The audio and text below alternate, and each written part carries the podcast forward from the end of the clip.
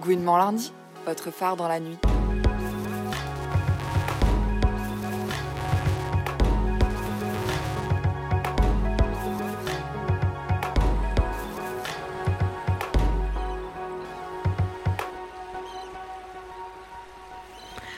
En ces temps de grève, de manif, de retraite, où on se demande si on va devoir bosser jusqu'à 70 ans, on a décidé de consacrer notre émission au travail. Ça fait quoi d'être gouine au travail? On le dit ou on le dit pas? Comment ça réagit en face? Et y a-t-il des milieux plus ouverts que d'autres? Et enfin, qu'est-ce qu'on peut faire en cas de discrimination?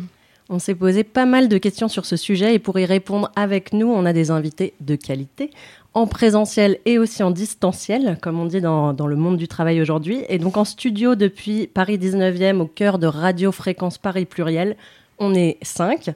Gaëlle de Gouinement Lundi qui co-anime avec moi, Sophie pour vous servir, Yasmina pour la chronique média et nos deux invités, Catherine Tripon, porte-parole de l'autre cercle, co-responsable du pôle employeur et du projet Voilà, qui a mené une enquête sur la visibilité des lesbiennes au travail. Bonjour Catherine.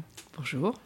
Et euh, avec nous aussi, Fanchon Maillodon Courtel, grâce à qui nous ne tombons plus sur Pornhub dès qu'on tape le mot lesbienne dans Google. Merci beaucoup, Fanchon, pour ça. Bonjour.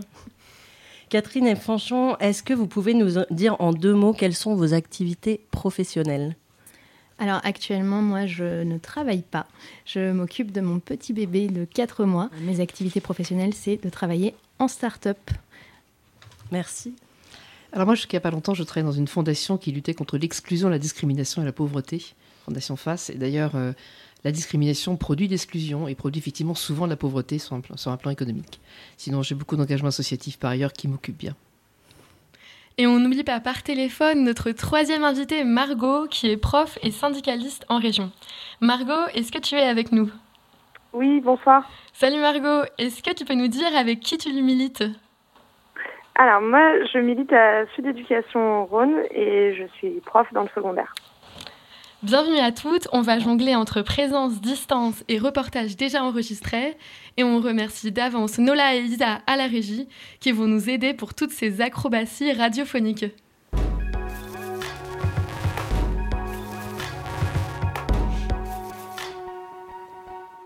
Alors le travail, on n'en parle pas tant que ça ou tout le temps dans les milieux queer avec la fameuse séparation public-privé.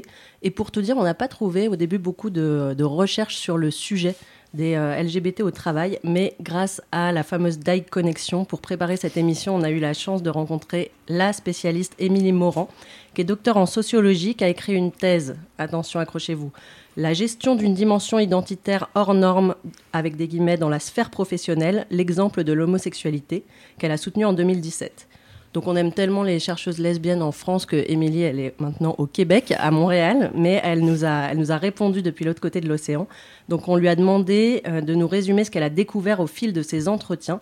Quelle stratégie adoptent les lesbiennes au travail pour faire ou non leur coming out? Alors avant de répondre sur les stratégies utilisées par les lesbiennes, je précise que mon étude concernait trois secteurs de travail uniquement. En France, j'ai travaillé sur les métiers euh, de l'ordre, donc police, gendarmerie, militaire, euh, les métiers du secteur médico-social et les métiers de l'enseignement. Donc je vais répondre pour, ces trois secteurs en premier, en premier lieu. Euh, donc dans ces trois secteurs, les stratégies utilisées par les lesbiennes pour décider oui ou non de s'outer sont, sont diverses. D'abord, il peut y avoir le choix du métier ou du secteur de travail. Donc certaines vont se diriger vers des métiers qu'elles pressentent, plus accueillants pour leur orientation sexuelle. Euh, ensuite, une fois en milieu de travail, elles vont tester un peu leurs collègues pour voir qui d'entre eux ou qui d'entre elles sont, entre guillemets, ouverts à la diversité, en général, ça, ça va avec des propos antiracistes, antisexistes, avec une certaine mentalité. Et puis, si elles décident de faire leur coming out à certains collègues, alors elles vont choisir le bon moment, la bonne petite phrase pour placer ma copine, l'air de rien dans une phrase. Euh, oui, on se rend compte que le fait d'avoir une conjointe facilite énormément le coming out. Alors c'est vrai qu'il n'y a pas de posture ou d'alternative toujours gagnante pour les lesbiennes.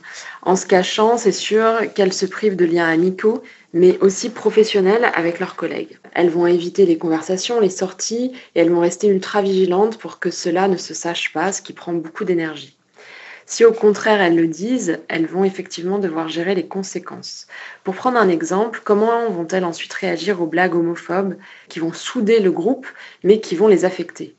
Elles ne veulent ni être euh, rabat-joie, ni se faire manquer de respect. Sur cette question de la visibilité et du choix de s'outer ou pas au travail, on peut commencer par euh, un petit tour de table de nos invités pour savoir à quel moment ou dans quel contexte vous avez soit décidé de vous outer, soit renoncé à vous outer. Et est-ce que vous avez aussi opté pour la technique du ma copine au détour d'une phrase? Alors, euh, je pense qu'il y a eu plusieurs périodes dans ma vie. Euh, au tout début de, ma carrière professionnelle, moi, j'ai commencé en tant que professeur des écoles et j'avais fait le choix de ne pas le dire. Euh, et il se trouve que j'ai été outée dans le cadre de ce travail-là, donc j'avais, c'était pas mon choix. Par la suite, j'ai décidé de le dire à l'entretien d'embauche, carrément. Et pour le coup, moi, je mentionnais ma femme parce que je suis en couple depuis très longtemps. Et c'est vrai que ça, comme le disait Émilie, ça a été plus facile euh, par ce fait-là. Et puis, il y a aussi le fait que j'ai fait euh, une PMA pendant trois ans. Et donc, euh, c'est que successivement, euh, à mes trois postes différents, parce que pendant ces trois dernières années, j'ai changé trois fois de boulot, euh, bah, le fait d'être en PMA, en fait, j'ai dû le dire. Et, euh, et ça, quelque part, ça m'a aussi avouté. Donc ma femme encore plus efficace que ma copine. Et Catherine? Alors moi, je suis pas tout à fait la même génération que Fanchon, loin s'en faut. Euh, moi, j'ai eu l'espèce de privilège de commencer ma vie en étant hétéro. Donc j'ai construit mon identité de jeune femme dans ce qui s'appelait, j'ouvre les guillemets, la norme, et je ferme les guillemets, bien sûr. Et puis un jour, je tombe amoureuse d'une femme, et euh, voilà, et puis d'une deuxième. Et euh, dans ma carrière professionnelle, il y a donc maintenant pas loin de 40 ans, 30, ouais, 35 ans, euh, détour d'une conversation, on parlait euh, de vacances, d'enfants, etc. Et je, disais, bah oui, justement, parce qu'à l'époque, c'était ma compagne. Bah oui, avec ma compagne, moi, je, on parlait d'enfants, moi, j'ai jamais de désir d'enfant, ma compagne, oui.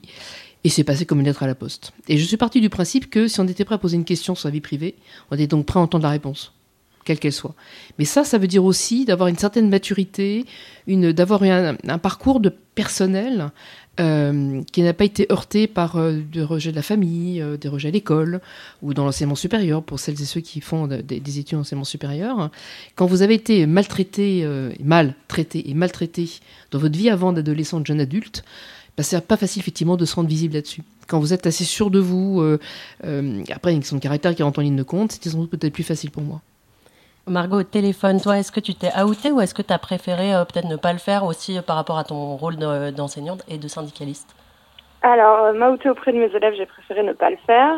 Euh, m'outer auprès de mes collègues, euh, ben, je l'ai fait progressivement. euh, D'abord euh, euh, auprès de collègues qui étaient plutôt, euh, qui affichaient des convictions politiques euh, plutôt progressistes et ou que je connaissais euh, par ailleurs.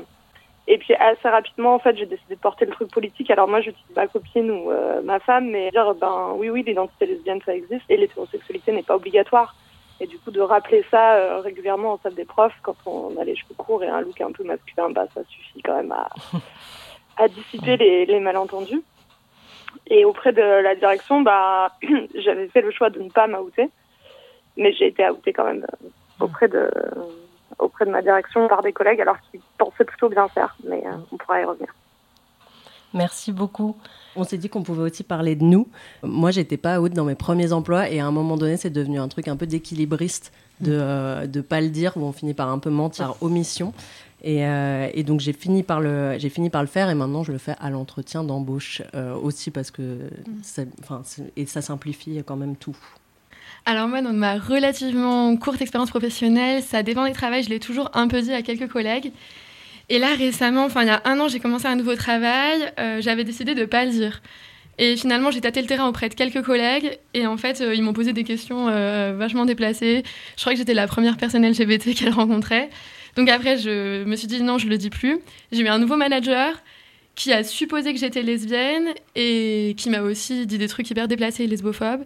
Et il m'a demandé, dans le cadre de mon travail, de dire aux personnes que j'accompagne que je suis lesbienne ou de pas cacher que j'ai une copine. Alors qu'en fait, à l'époque, j'avais même pas de copine. Du coup, moi, j'ai super mal vécu, c'était vachement violent. Ça s'est mal passé avec cette personne. Après, j'ai changé de poste dans la même asso. Et cette personne en question, elle a jamais été sanctionnée. Un tableau pas très, pas très brillant et euh, on se demandait si c'était voilà exceptionnel. Enfin, finalement, c'est quoi la, situation en général? Et dans l'enquête, euh, voilà, Catherine, sur la visibilité des lesbiennes au travail, on a enfin des chiffres euh, qui peuvent un peu servir de preuve. Est-ce que tu peux nous présenter l'enquête un peu de façon générale et nous dire en gros, est-ce qu'aujourd'hui, c'est plutôt la majorité ou une minorité de lesbiennes qui est out au travail? Alors, c'est pas la majorité. Alors, donc voilà, effectivement, V-O-I-L-A-T, qui est visibilité ou Invisibilité des lesbiennes au travail, ça c'est l'acronyme. Euh, c'est un sujet qui nous taraude depuis longtemps à l'autre cercle. En tout cas, moi, c'était une de mes, euh, une de mes marottes, hein, de dire euh, qu'on arrive à, apporter des réponses, même dans les organisations, entreprises ou services publics où vous avez des gays visibles, vous n'avez pas de lesbiennes comme il n'y a aucune raison sociologique, ethnologique autre qu'il y ait moins de lesbiennes que de gays qui travaillent, pourquoi, même dans les boîtes engagées sur une politique LGBT, qui représente quelque chose, pourquoi les femmes ne sont pas visibles? Alors, on a apporté des réponses, genre euh, être femme homosexuelle, comme être euh, maghrébin euh, et noir, et gay. à un moment donné, quand vous cumulez des discriminations, il y a celle qui est visible. Et nous, on a ce privilège, en tout cas pour les personnes lesbiennes, gays et bi, ce qui n'est pas le cas des personnes évidemment trans ou en transition, de pouvoir effectivement le cacher, elles le cachent.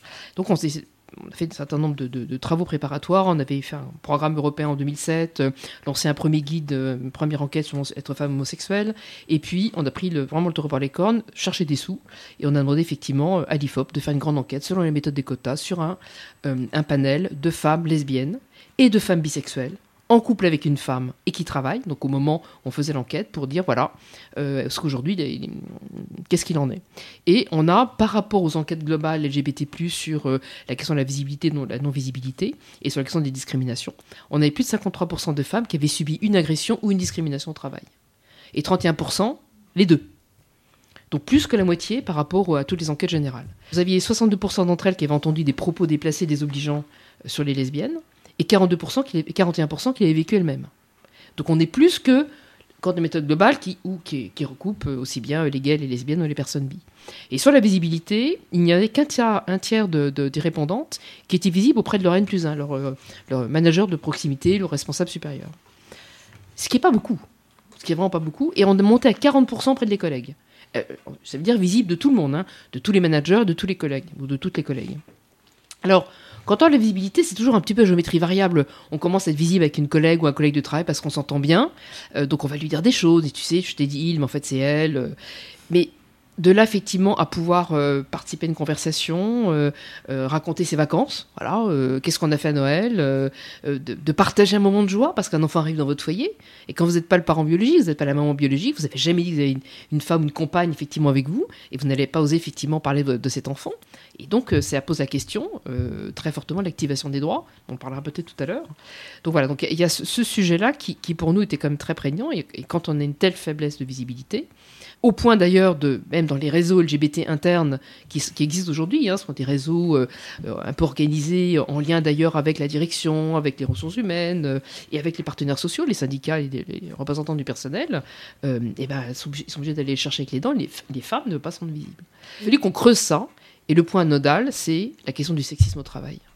Très fortement empêche les femmes, effectivement, parce que avant d'être gay euh, ou, lesbienne, on est d'abord un homme ou une femme. Et les comportements effectivement machistes qu'on peut voir dans la vie, on les retrouve sur le lieu de travail, et on les retrouve également euh, quand on est effectivement lesbienne.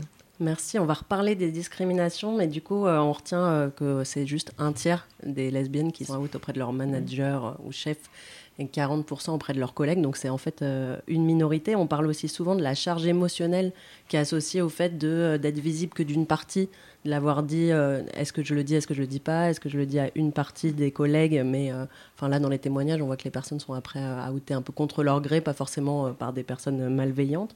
Est-ce que vous auriez un petit peu des, exemples très concrets à partager sur cette question de la vigilance?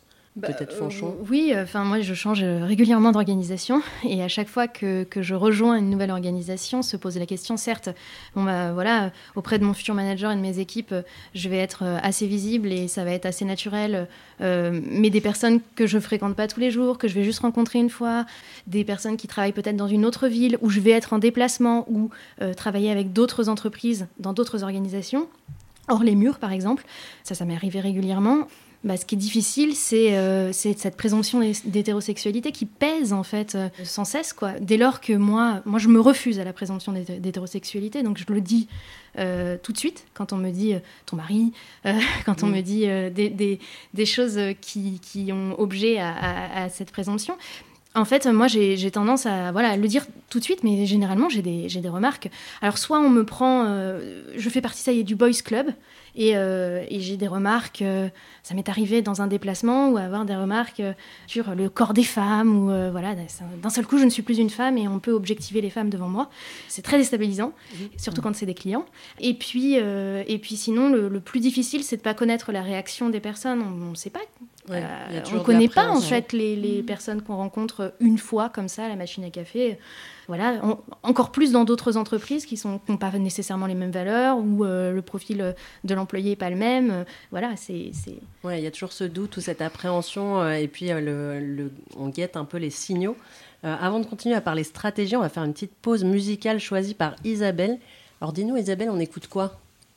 Alors on va écouter un morceau qui s'appelle euh, Lesbian Walk sur l'autotune. Et bon, rien que ça, je pense que ça donne envie. Hein. Donc ce titre, en fait, ça vient d'un commentaire qui a été reçu sur Internet par Calamine, donc euh, l'autrice-compositrice euh, de ce titre, qui est une rappeuse queer, féministe et anticapitaliste québécoise. Et donc elle s'est réapproprié ce qui, était, ce qui devait être une insulte pour en faire un hymne colérique mais surtout ironique. Et si vous ne comprenez pas tout ce qu'elle dit à la première écoute, je vous conseille vivement d'aller regarder le clip qui vaut vraiment le détour.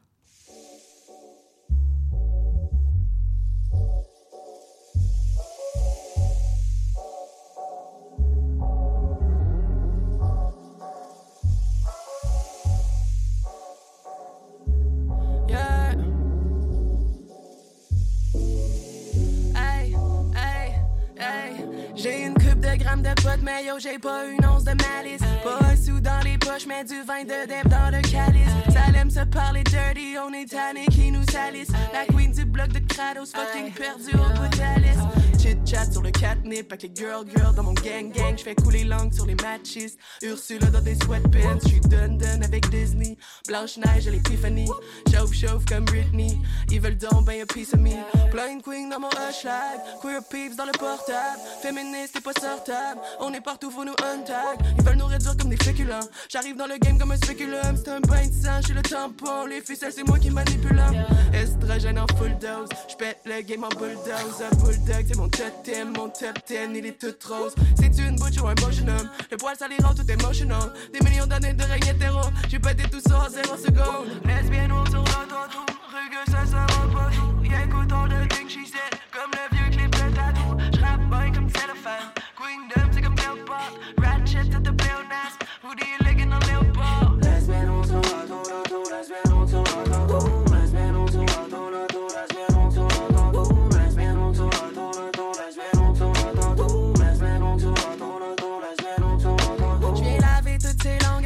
on both to Mon service est essentiel, je pas dans les produits de beauté. Les femmes hétéros sont toutes un peu sur le bord de go gay. La clôture est pas haute, puis la ligne est mince comme la cocaine. Partout ça l'agite que des red flags. Je tour aux femelles fucking instable. Une Gwyn folle dans son U-Haul. J'arrive à peine et je m'installe. Je suis la femme à barbe de la fête foraine. Je mors comme Marie-Pierre Morin. J'arrive comme le Big Bad Wolf. Marie-Lou, j'ai des bad news. J'entends tellement de voix, c'est que des solistes. J'en rajoute sur le top, et non, je suis vraiment pas désolé. Il paraît que je suis rugueuse, je sais que je suis police. Terroriste du poil, c'est pas la peine, t'appelles la police. Oh yeah, j'ai pas député, moi je fais des raps. J'ai fini de voter au fédéral. Au bloc Keb, y'a des pédérastes. Yo fuck them, tous en général. Comment le savoir que c'est des caves? Stay tuned, hey, j'pense que je manque de B12. Le chef de la droite est un gay dude.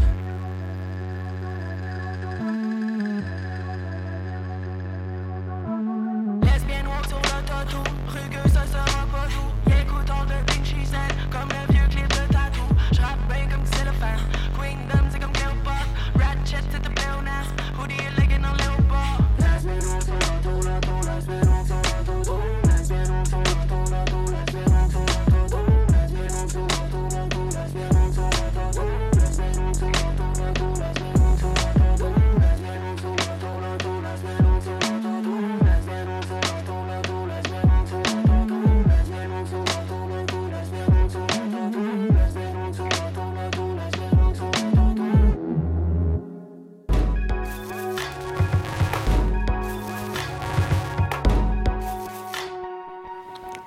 On a le plaisir d'accueillir en plateau Yasmina de l'association des journalistes LGBT qui va nous emmener en Écosse. Bonjour Yasmina.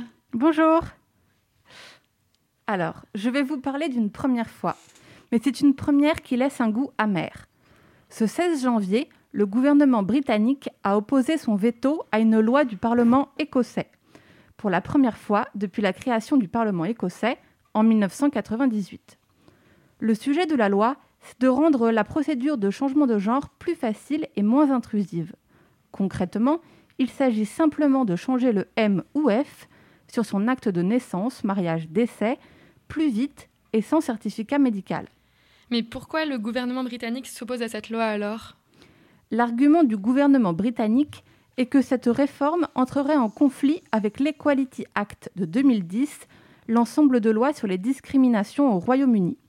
Plus précisément, elle mettrait en péril les espaces non mixtes fermés aux personnes trans. On retrouve la fameuse panique morale qui consiste à imaginer des agresseurs déguisés en femmes qui s'introduiraient dans les toilettes munis de papier d'identité. Je ne sais pas vous, mais moi je n'ai jamais eu à montrer mon acte de naissance à l'entrée des WC. Plus sérieusement, le collectif transféministe Toutes des femmes rappelle que des agressions commises par des femmes trans ou des hommes déguisés restent hypothétiques. Les agresseurs agissent à visage découvert, quel que soit l'espace. Par contre, rappellent-elles aussi, la volonté de contrôler qui est une vraie femme cause gêne et altercation tant pour les femmes cis que trans. Les butch qui nous écoutent peuvent sans doute en témoigner. La première ministre d'Écosse, Nicola Sturgeon, a déclaré Je ferai tout ce que je peux pour protéger les droits des femmes aussi longtemps que je serai en vie. Mais je crois aussi qu'il est une part importante de mes responsabilités de rendre la vie un peu plus facile aux minorités stigmatisées dans notre pays. Yasmina, quelle est la stratégie politique de l'Écosse? Le journal Le Monde analyse la situation ainsi. Inédit et politiquement très sensible, ce blocage législatif donne des arguments en or aux indépendantistes écossais qui contestent la souveraineté britannique et spécialement l'autorité des conservateurs à Londres. Pour l'instant, le Parlement écossais ne peut organiser de référendum sur son indépendance sans l'aval de Westminster. Cela fait partie des domaines législatifs réservés au gouvernement britannique. Le changement de genre, par contre, relève du domaine de la santé. Or, le Parlement écossais est précisément compétent sur les questions de santé et d'éducation. Est-ce que l'Écosse peut s'opposer au veto? Oui, et Nicola Sturgeon a bien l'intention de faire entendre sa cause à la Cour suprême. Elle a déclaré Il s'agit d'une attaque frontale contre notre Parlement démocratiquement élu et contre sa capacité à prendre ses propres décisions. Si ce veto aboutit, cela risque d'être le premier d'une longue liste. Et, qui sait, la bataille pour l'autodétermination des personnes trans mènera peut-être à l'autodétermination du peuple écossais.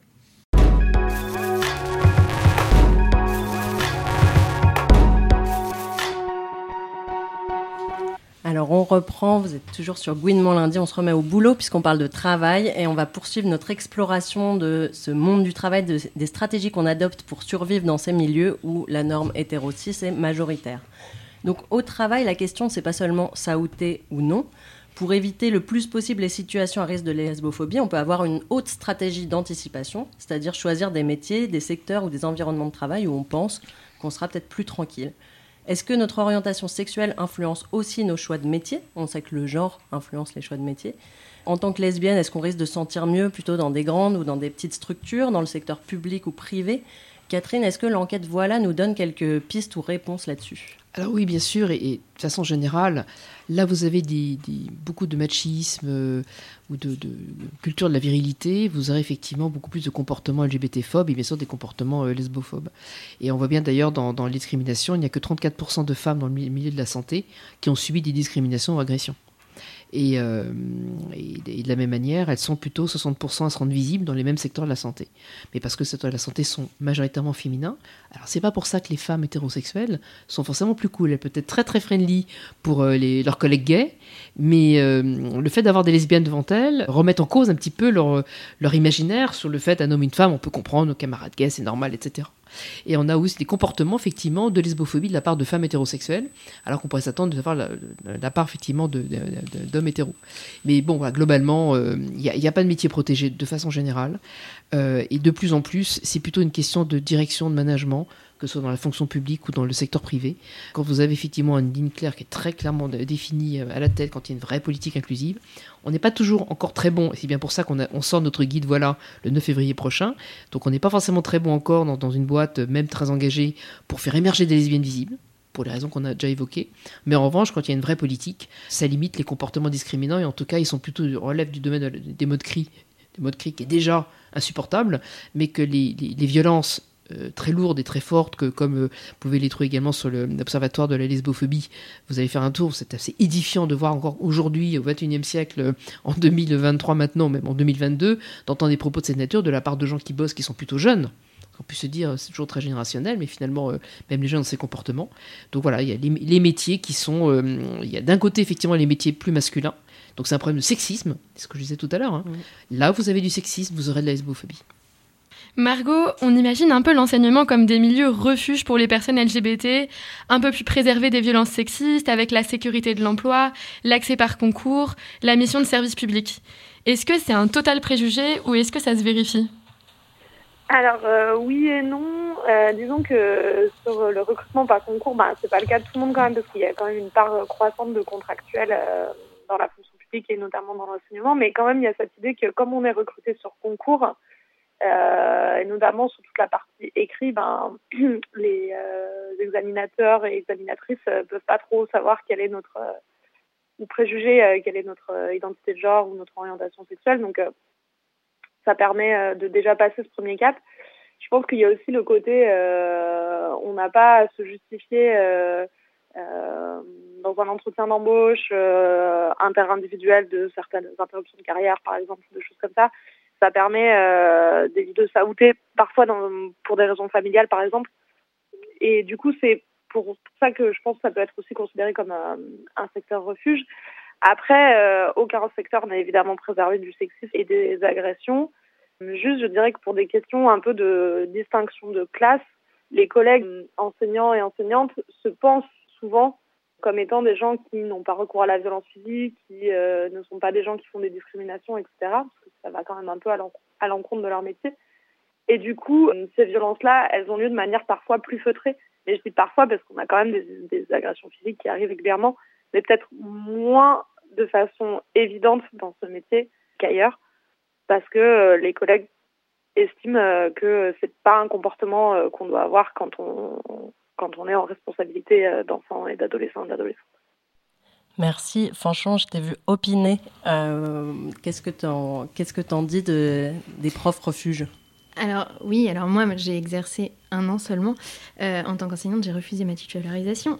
Et pour le coup, je, je, me reconnais bien dans, ce, dans cette description des violences plus insidieuses euh, où, moi j'ai le sentiment d'avoir été euh, clairement ostracisée par mes collègues euh, femmes dans l'équipe dès lors que j'ai été outée. Ça passe par quoi? Ça passe par moi j'ai exercé dans le premier degré, donc ça passe par ma classe ne fait pas partie de la sortie prévue par toutes les autres classes du même cycle. Ça passe par pour le spectacle, ma classe ne fait pas partie des élèves avec lesquels on va faire la répétition, ça passe par on va pas au sport avec moi, ça passe par le midi je mange toute seule, euh, les récrés je suis qu'avec des collègues masculins, personne ne se met en binôme avec moi.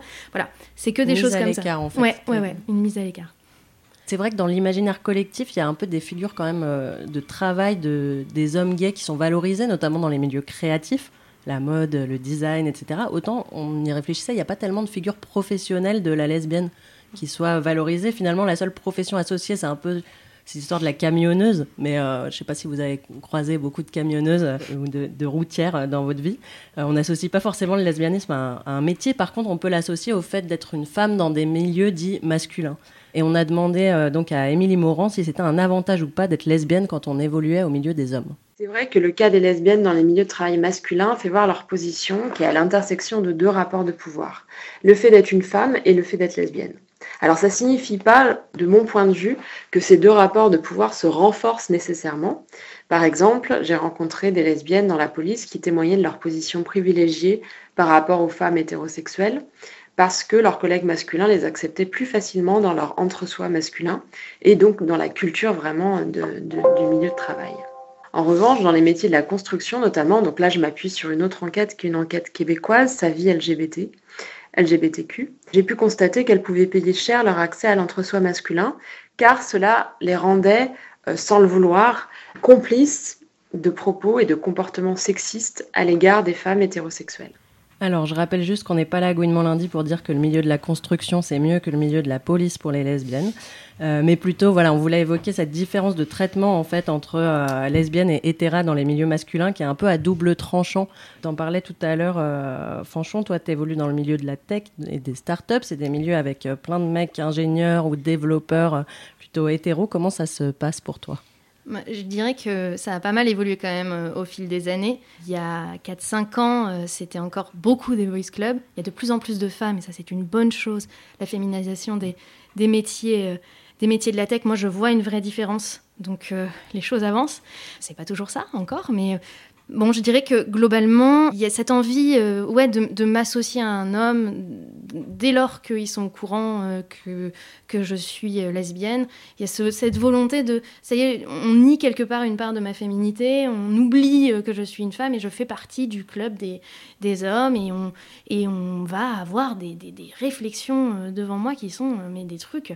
On est à une terrasse, on boit un verre, voilà, entre collègues et puis une femme passe et puis ça peut être des réflexions de je me la ferai bien, des trucs comme ça. Voilà, et qui sont euh, comment qu'est-ce que tu penses de son C'est attendu cul que tu rigoles. et c'est euh, attendu que moi je commande son corps, là, euh, au même titre que, que les autres. Ça, c'est des comportements euh, que j'ai laissé passer en fait pendant plusieurs années. Ça, c'est je le laisse plus passer maintenant.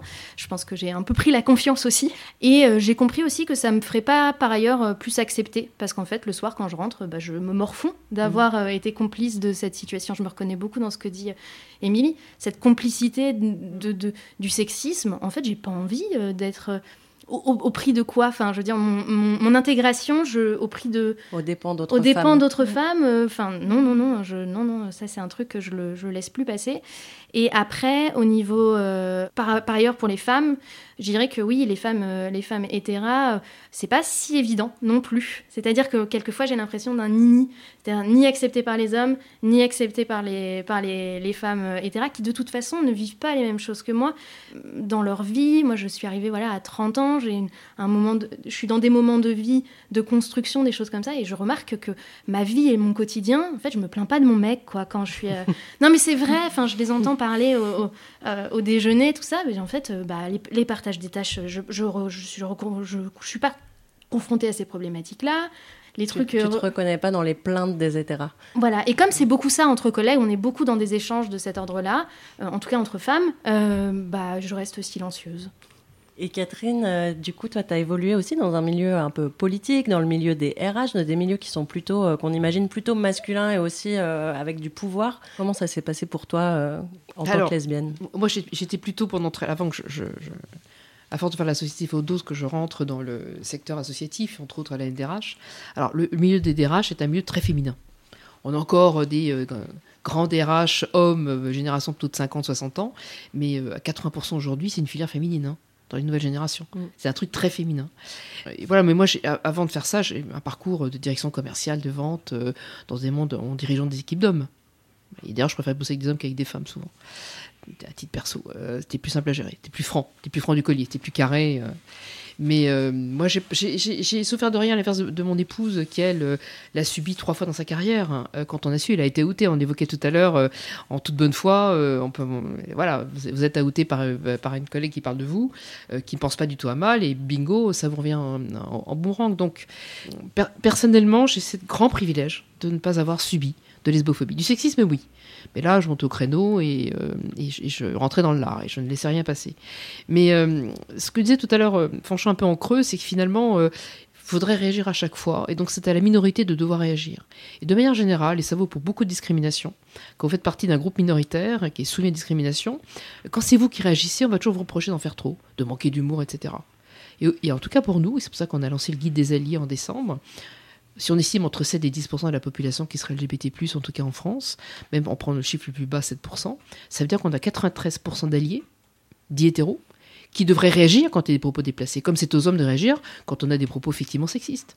Donc euh, il faut que la, charge euh, mentale sur les personnes concernées rebascule sur les collègues. Et un collègue ne devrait jamais, ou une collègue, ne devrait jamais laisser passer un propos, euh, bonne femme, désolé, goudou, travelot, PD tapette, non. Voilà, pas plus que négro ou nul, mais ça on n'ose pas le dire. Ou, ou youpin, mais on n'en pense pas moins. Donc c'est- vraiment au, au groupe majoritaire, et c'est un Donc un message pour demande. les alliés, même Totalement. si euh, je pense que quand même le groupe majoritaire qui écoute Gouinement lundi, et peut-être composé plutôt de femmes lesbiennes et bi. Ouais. Euh, c'est l'heure de la pause café, donc on arrête de parler travail pour écouter quelqu'une qui avait ému le petit cœur d'Isabelle. Bah oui, et pas que le mien. Et à l'époque, euh, bah, c'était en 2005, donc certaines d'entre vous étaient à peine nées hein, autour de la table. C'était Mélanie Valera, alias Tender Forever, qui faisait quasi figure d'exception, parce qu'elle ne laissait aucun doute sur sa sexualité, dans son look et ses chansons. D'ailleurs, si quelqu'un a des nouvelles, j'aimerais bien savoir ce que cette personne euh, devient, est devenue, parce qu'elle a un peu disparu dans la nature. Mais en attendant, on écoute Take It Off de Tender Forever. There's a and a shirt. There's hot water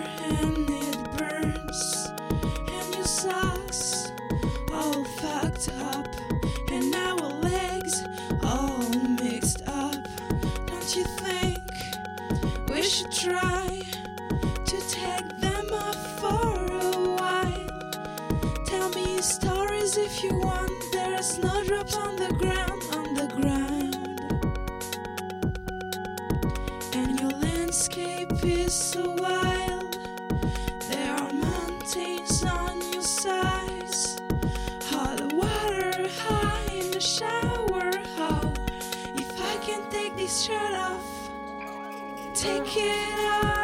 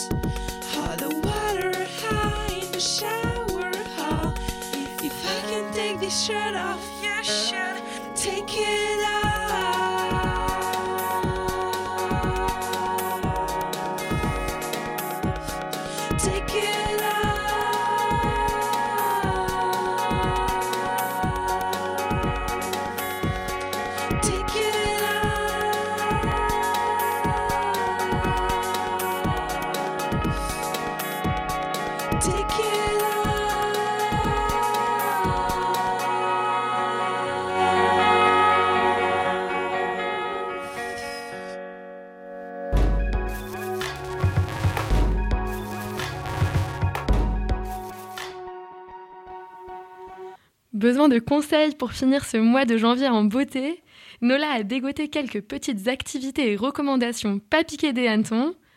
Alors Nola, dis-nous tout.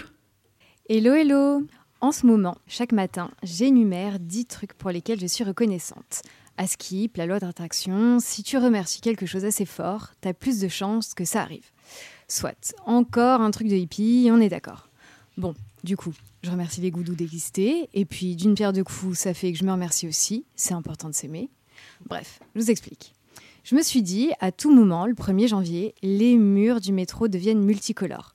Les rues se transforment en pride radical, les films, livres, bars, expos et j'en passe, et des meilleurs deviennent des récits queer. La normalité, me diriez-vous.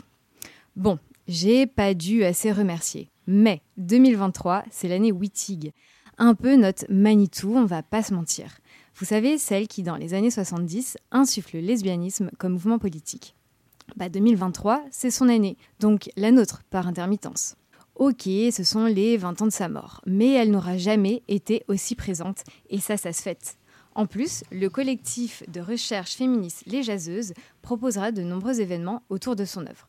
Du coup, on dit merci, merci, merci. Autre lesbienne badass, historique, honorée cette année, Anne Lister. On a eu un aperçu de sa joyeuse personnalité dans la série Gentleman Jack. Si vous ne l'avez toujours pas regardé, streamez, streamez, streamez, vous me remercierez. Eh bien, ces aventures vont être prolongées dans un roman écrit par Anne Choma. Vous voyez, ça marche la gratitude. Bon, et les goudous vivantes alors?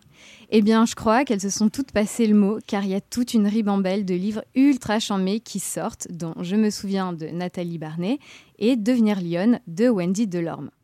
Flûte, je crois que ma vie sociale s'arrête là. Non, parce que attendez l'autre info qui va vous faire lâcher la nouvelle saison de The L Word. C'est la sortie de la première télé-réalité de dating lesbien américaine pour la Saint-Valentin, Comic Out for Love.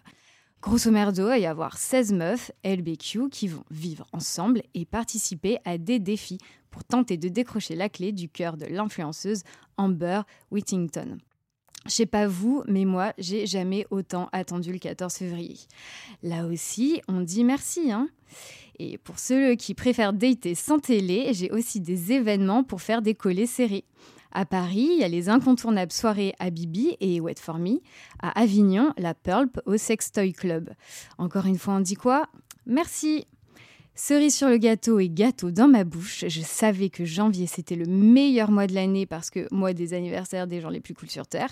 Ouais, je suis en janvier, il y a quoi? Mais cette dernière semaine sonne l'apothéose entre Virginia Woolf le 25, Angela Davis et Hélène DeGeneres le 26, Colette le 28. Moi je dis on arrête tout et on fait dégoûter jusqu'en février. Bon, elles sont plus capricornes, mais vas-y, je les aime quand même. Sur ce, je vous remercie d'avoir été tous touis et on se dit à un autre lundi.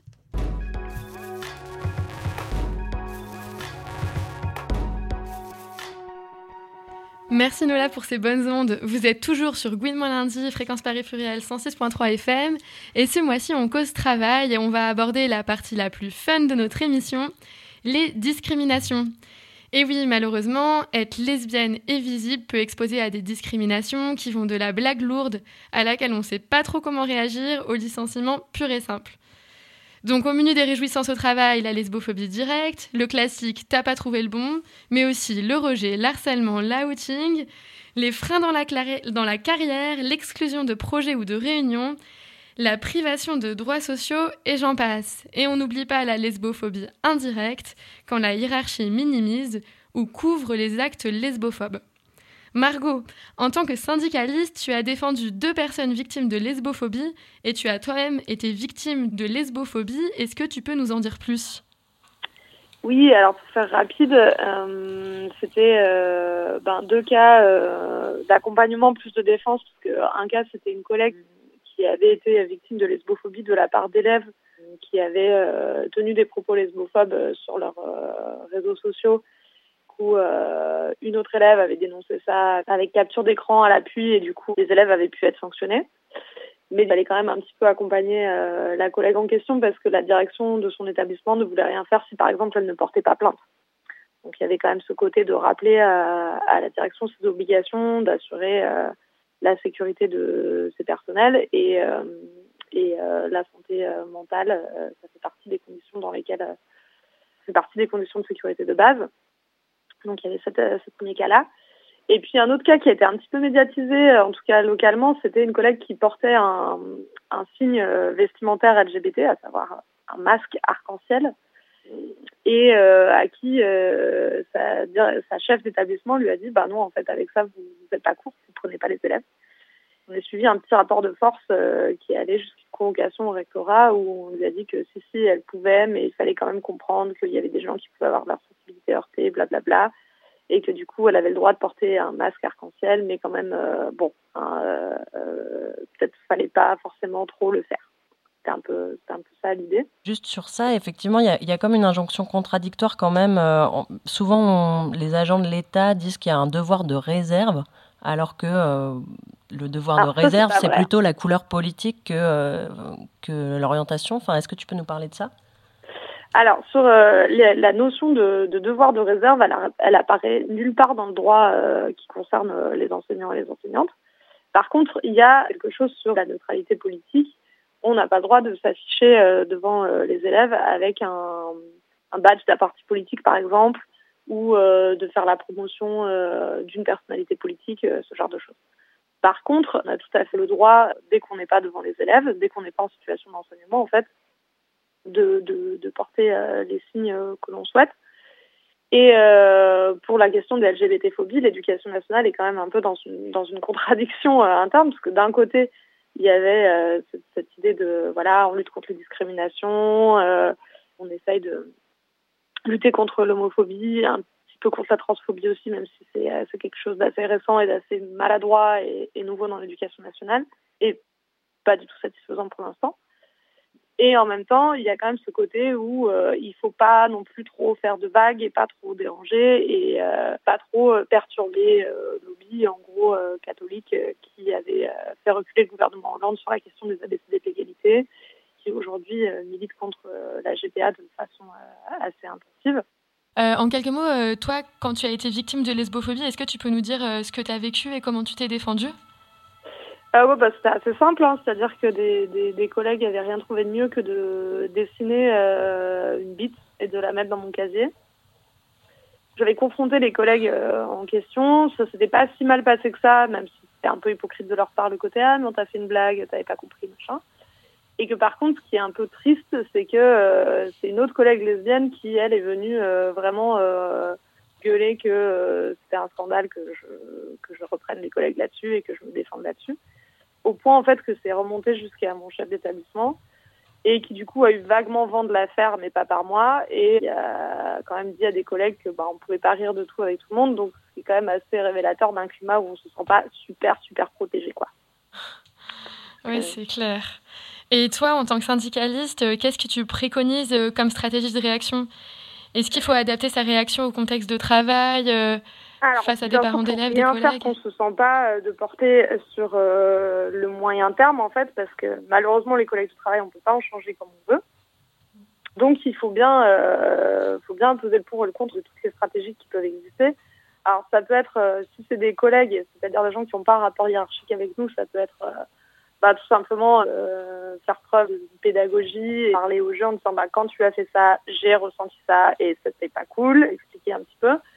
Quand, euh, par contre, quand ça prend une, euh, que c'est collectif, que ça prend une ampleur plus, grande, c'est vraiment important d'aller chercher du soutien collectif. Et le soutien collectif, ben, il est auprès de collègues qu'on sait, euh, qu'on sait sympathiques ou qu'on sait véritablement alliés, ou d'autres collègues LGBT sur son lieu de travail. Et puis, il y a quand même les organisations collectives de travailleurs et de travailleuses qui sont les syndicats et qui sont pour le coup euh, résalliés sur ces questions. D'une part parce que pour la plupart d'entre eux, ça fait partie de leurs valeurs fondatrices, et d'autre part parce qu'en fait, ils ont des outils, des formations, la capacité à en organiser aussi, la capacité matérielle et, et humaine, y compris en partenariat avec des associations LGBT, et euh, de dire, bah, en fait, s'il y a un problème euh, avec l'homophobie, la transphobie, les LGBT-phobies, bah, peut-être qu'en fait, la solution, c'est d'un peu expliquer qu'est-ce que c'est, comment réagir, et en fait comment former en, quelque sorte les alliés à réagir aussi, parce qu'on en parlait tout à l'heure. Et euh, du coup, de, se dire, bah voilà, qu'est-ce qu'on fait quand un élève, une élève euh, nous parle de LGBT subi, quand un collègue, une collègue nous parle de LGBT subi, comment on peut créer un rapport de force pour, euh, faire, faire cesser ces, ces, ces discriminations et cette, cette situation d'oppression? Est-ce que tu connais beaucoup de lesbiennes qui ont recours à la voie syndicale ou juridique pour faire respecter leurs droits?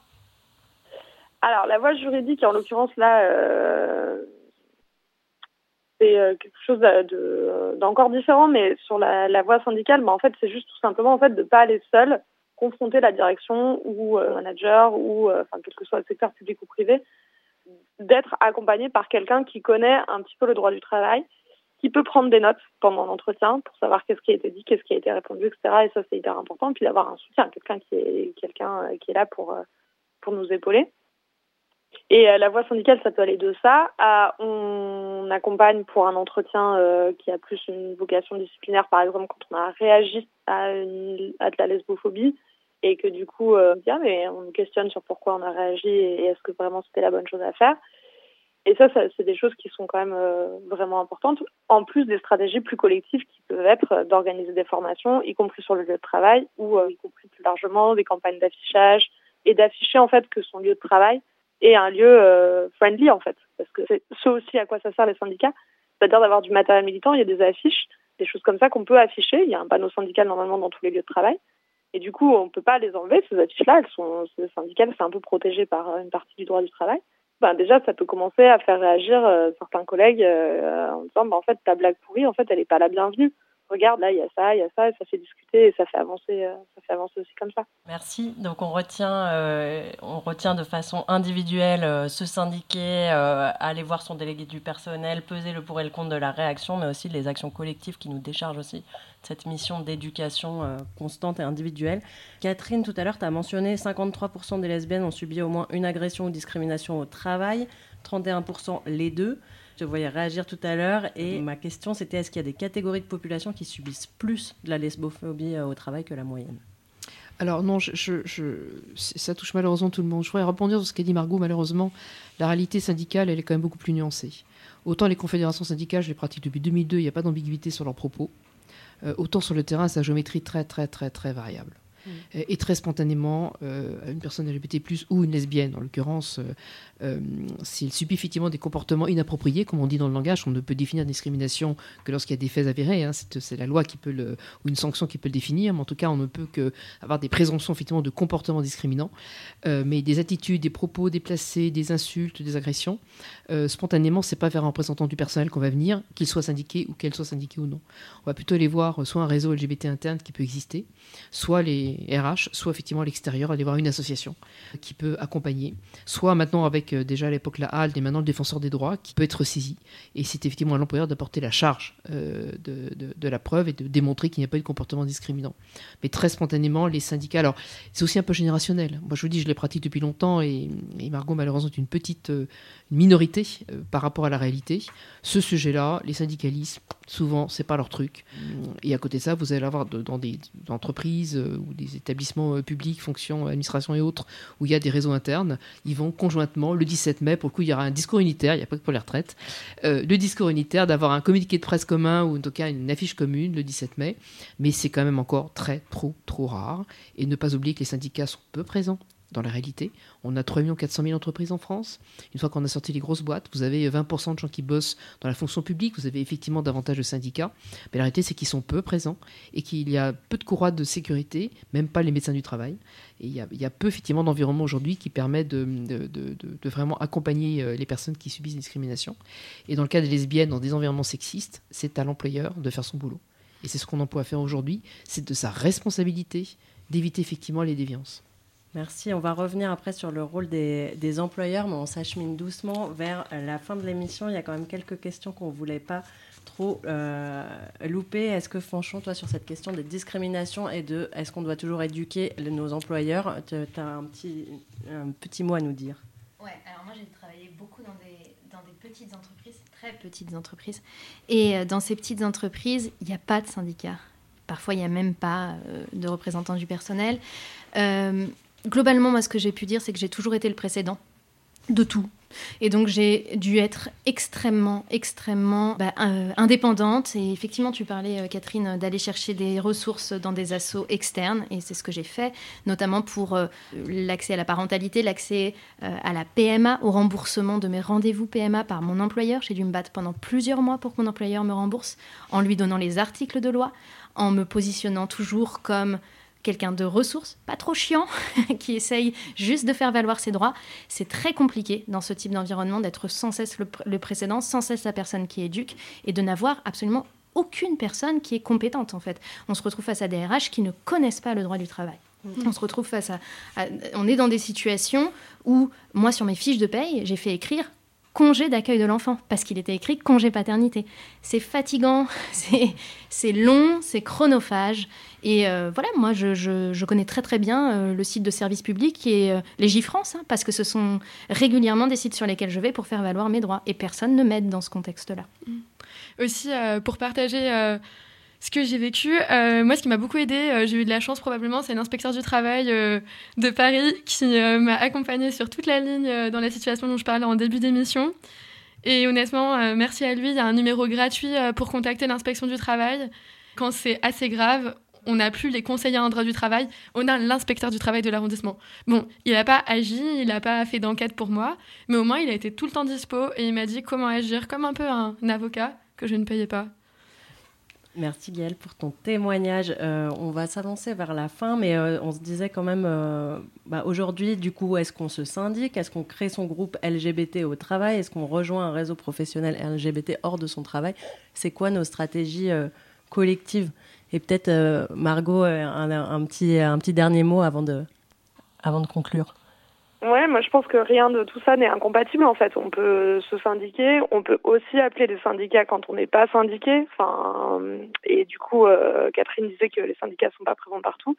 Bah, ils sont présents en tout cas sur tout le territoire. Ils sont pas présents dans toutes les entreprises et dans tous les services, mais on peut toujours les appeler pour avoir des conseils. Si on n'est pas satisfait de l'un, on peut passer à l'autre. Pour moi, un combat syndical, euh, ça reste important à mener parce qu'il n'y a pas que l'LGBT-phobie, il y a plein d'autres euh, problèmes aussi. Euh, dans le travail. Du coup, faut pas oublier ça non plus. Ça peut être aussi de, de, de, créer des partenariats entre les assos, les collectifs LGBT, les syndicats, les collectifs sur les, euh, sur les lieux de travail, parce qu'en fait, effectivement, quand on est plusieurs, on est, on est plus forte. L'union des luttes.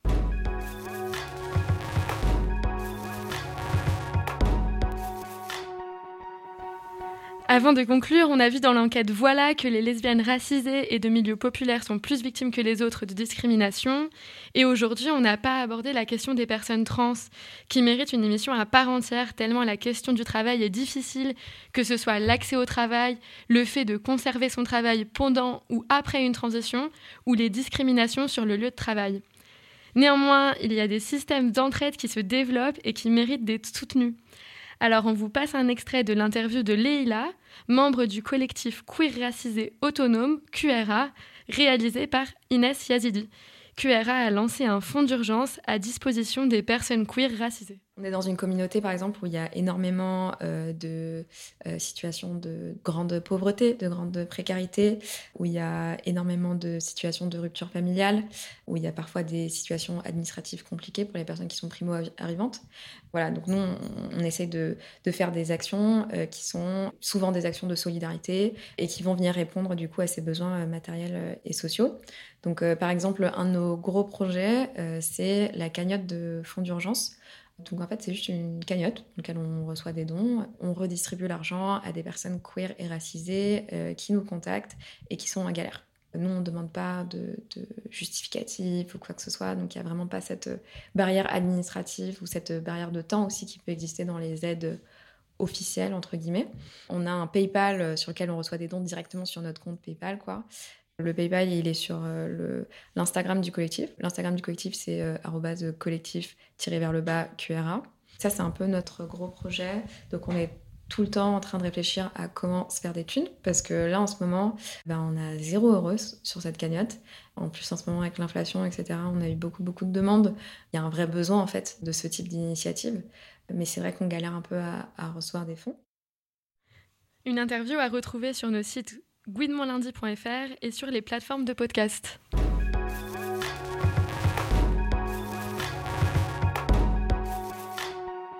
Les Gouines au travail, c'est fini. Avant de rendre l'antenne, on voulait adresser plein de remerciements.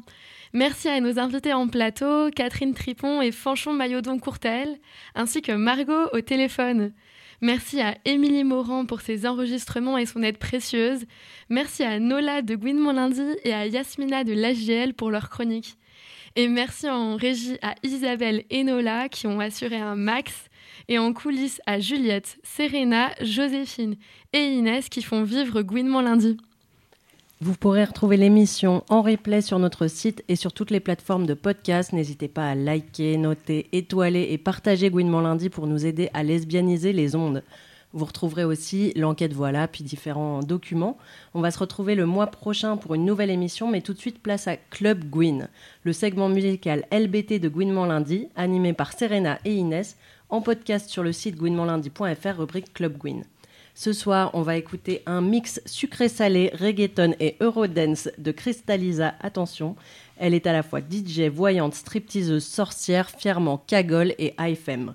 Vous retrouverez l'interview de Crystalisa en podcast courant février sur notre site. Une très bonne écoute.